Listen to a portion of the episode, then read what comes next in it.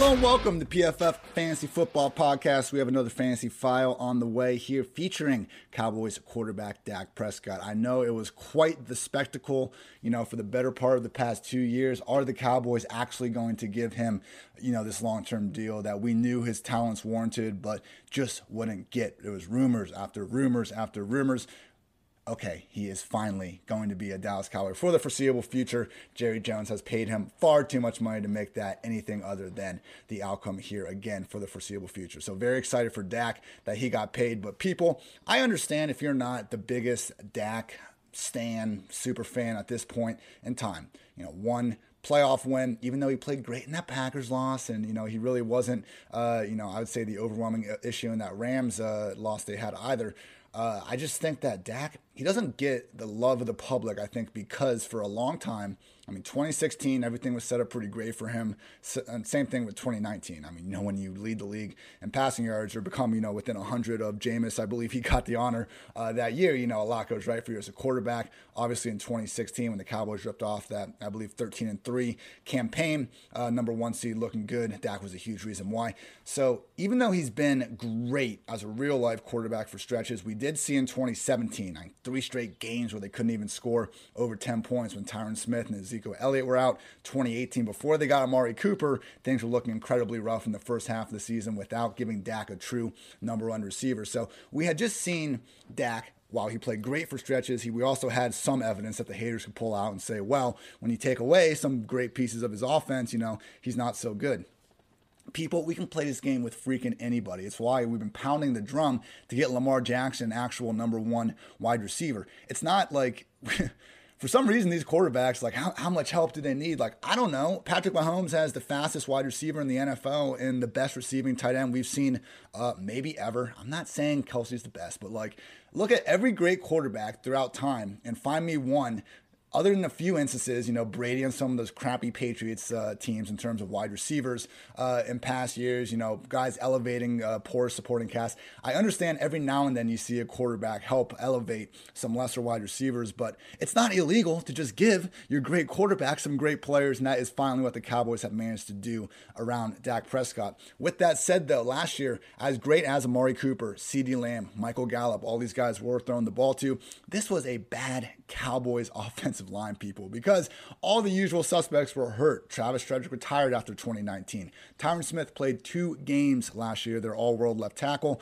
La'el Collins, who honestly was starting to kind of play a little bit better than this older version of Tyron Smith, their right tackle, he played zero games. So truly just no help from really the Cowboys offensive line. And we saw that while Dak was starting, it just didn't matter. Again, this was to me the first time that we had really seen Dak overcome a bad situation and still maintain maintain really good numbers in both real life and fantasy. I mean, the Cowboys in week one last year got held to 17 points against the Rams. If you remember that game, should have gone to overtime. Dak threw a perfect, like 50 yard pass to Michael Gallup, about 20 seconds left. And Jalen Ramsey, one of the strongest and most physical cornerbacks in the league, did a hell of a job pretending like Michael Gallup pushed off on him. But whatever, you know, middling game against the Rams, fine. 40 points against the Falcons, 31 points against the Seahawks, 38 points against the Browns, and 37 points against the Giants were the other four performances we got to see Dak Prescott in. My point in saying this, people, because look, I get it, those aren't fabulous defenses, but my goodness, like the way this team fell off afterwards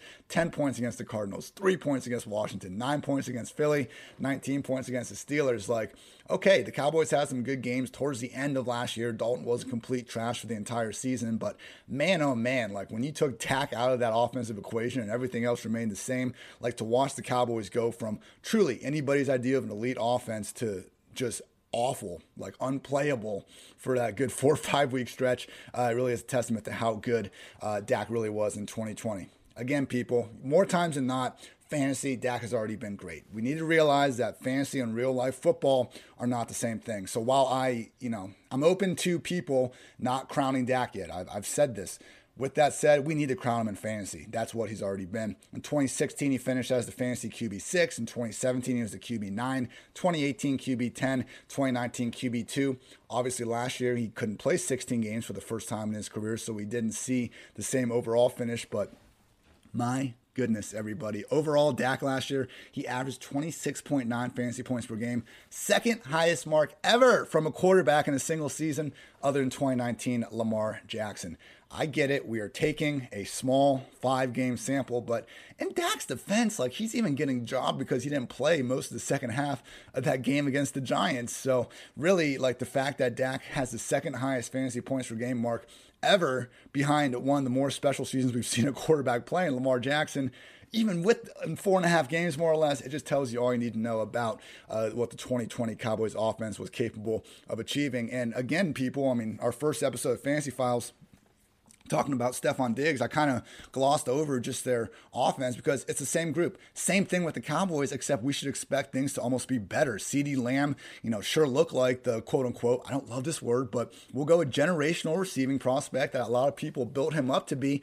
The guy's still only 22 years old. Amari Cooper, even if he's not ever going to be the top five receiver that some of his talents, you know, have suggested at times, I do think he deserves to be in any conversation about the top five route runners. And man, like any offense in the league is better with Amari Coopers. He's a great wide receiver one. I don't need to go too much further uh, with that. Michael Gallup, I mean, he's one of the more overqualified wide receiver threes in the league at this point. I mean, went over 1,100 yards with Dak in 2019, still showed off the big playability last year. Unfortunately, just a factor for him, not getting enough targets behind CeeDee and Cooper. But again, these are good problems for Dak to have, even if receivers aren't getting as many targets as we prefer. Blake Jarwin should be back this year. I have my doubts, you know, whether or not he'll fully pull away from Dalton Schultz. Either way, people, he provided a new seam uh, stretching threat that they just really didn't have in the offense last year. And then, like, Zeke was terrible last year as a receiver. Him and Miles Sanders tied for the position uh, lead in drops. But, you know, normally Zeke was a, he's always been a great pass blocker. Hopefully he picks it up as a receiver. And if not, that just means we get more Tony Pollard, who we know is electric in space. And, you know, being that former wide receiver running back hybrid position that we also saw Gibson, Antonio Gibson, play with Memphis, like we know Pollard can do big things as a receiver. If Zeke continues to struggle and that means Pollard gets out there, that could end up being a net positive for Dak. So hopefully more health for Dak, hopefully more health for his offensive line, and we're going to see just even bigger and better things because these skill position players, people, remain as loaded as ever before. And I mean, I don't think this defense is going to be great like they'll probably improve because we see it's usually pretty rare to see bad defenses stay awful year in and year out. It's already, you know, a little bit fluky just in terms of turnover luck and, you know, what the offense is doing to help them out. So it's, you know, I'm much more confident in, in expecting year to year progress from offenses than defenses. With that said, the Cowboys did I think do a good job in the draft of getting some value, whether or not you want to you know question the characters they were picking. You know, adding uh, Parsons and some of those corners to the defense is going to help. Now will they be better than 28th in fantasy po- and um, excuse me in total points allowed per game? I, I would guess they'll be better in 28th, but are they going to be top 20? I don't know. We're still looking at a below average defense with a great offense and people. That's a fantasy recipe that we absolutely love. So before we get to our PFF Lily Dak stat, want to quickly give a shout out to Underdog Fantasy. If you like fantasy football and if you like playing fantasy for money, you need to check out Underdog Fantasy. Underdog's got everything, including season long and playoff best ball. Best ball is a season long game where you draft a team like you normally do, but that's it. There's no in season roster management. Underdog automatically selects your best performers each week, saving you loads of time. Go to Underdog Fantasy and deposit $10 using promo code PFF and get a free PFF Edge annual subscription. That's promo code PFF. Draft now at Underdog Fantasy. So, my PFF Lily, Dak stat, I kind of messed this up in a tweet which was unfortunate. But at first, I thought that Dak Prescott and Daniel Jones, who played 14 games last year, again, Dak was about four and a half, I thought they had scored the same amount of touchdowns because Jones had 11 passing, one rushing. Dak had nine passing, three rushing. No, people. Dak actually scored more touchdowns than Daniel Jones last year because we cannot forget that Dak had that receiving score as well. So, you know, apologies for those that might have seen my tweet. It's on me. I'm not trying to send out, you know, too much BS on the old Twitter sphere. Okay, sometimes, but you know what I'm saying. But it is a good reminder as we are going through these uh, fantasy months. You know, we want to be as obviously factually accurate as possible. So remember, Dak got the receiving score.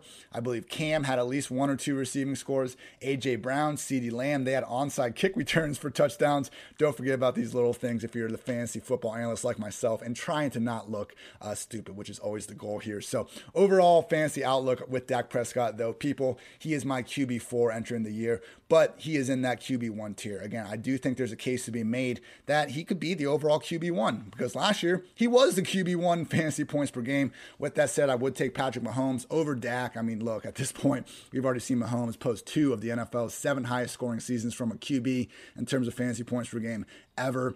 I mean, honestly, like post Dak ankle surgery, rushing ability could be pretty equal to Patrick Mahomes. So I don't I think we're just looking at, you know, clearly I don't think I need to go into too much more detail why Mahomes is the overall fantasy QB1. You guys get it. I'd also take Josh Allen ahead of Dak, reigning overall QB1, just feel better about the 2021 version of both Josh and you know, gun to my head, probably that Bills offense and maybe not the skill position talent overall. I give me the Cowboys there, but with what Brian Daboll's done and just kind of having Allen cemented in there and looked so good last year, uh, I'm fine going with Josh Allen. And I would also take Kyler Murray ahead of Dak Prescott. I mean, Kyler he combines that Lamar just ridiculous rushing upside with more passing ability than we've really seen from Lamar at this point. I mean, Kyler last year, he owned the highest fantasy points per game in a single season record in weeks 1 through 11 last year before he injured his shoulder and then we had a three-game stretch where he really just wasn't running as much as we were uh, used to seeing. So, look, these dual threat quarterbacks, Lamar and Kyler, if they can get their good passing years, like they are going to rise to the top. So, I have Lamar as my QB5 still in tier 1. If you want to shuffle these guys, I'm not in a big disagreement. Again, I think every single guy here has a case as the overall QB1. That's why they're in the top tier. So Dak QB4 for me. Again, just think the skill position talent combined with the defense being bad and combined with Dak being a demonstrated great fantasy QB. Too much to pass up. I understand if you're more of a late round guy and a quarterback, uh, you know, just the quarterback range usually. But I would say, people, if you're going best ball, it's good to have one of these quarterbacks before round seven or eight. You know, you don't want to be uh, really dumpster diving too much. So, as much as I love my guy Ryan Fitzpatrick late round QB season, uh, don't be afraid to go get Dak early because it's pretty rare to see some of these fantasy stacks where you don't really have to spend a first or even a second round pick on the receivers. That is what we have with Dak. Like, he's expensive for a QB, but Amari Cooper, he's going in the wide receiver two range. So is CeeDee Lamb. Michael Gallup is even cheaper, and Blake Jarwin and Dalton Schultz are pretty much free. So, Cowboys offense, we all love it it and not quite as expensive to stack as some might think. Quick shout out to DraftKings before we get out of here.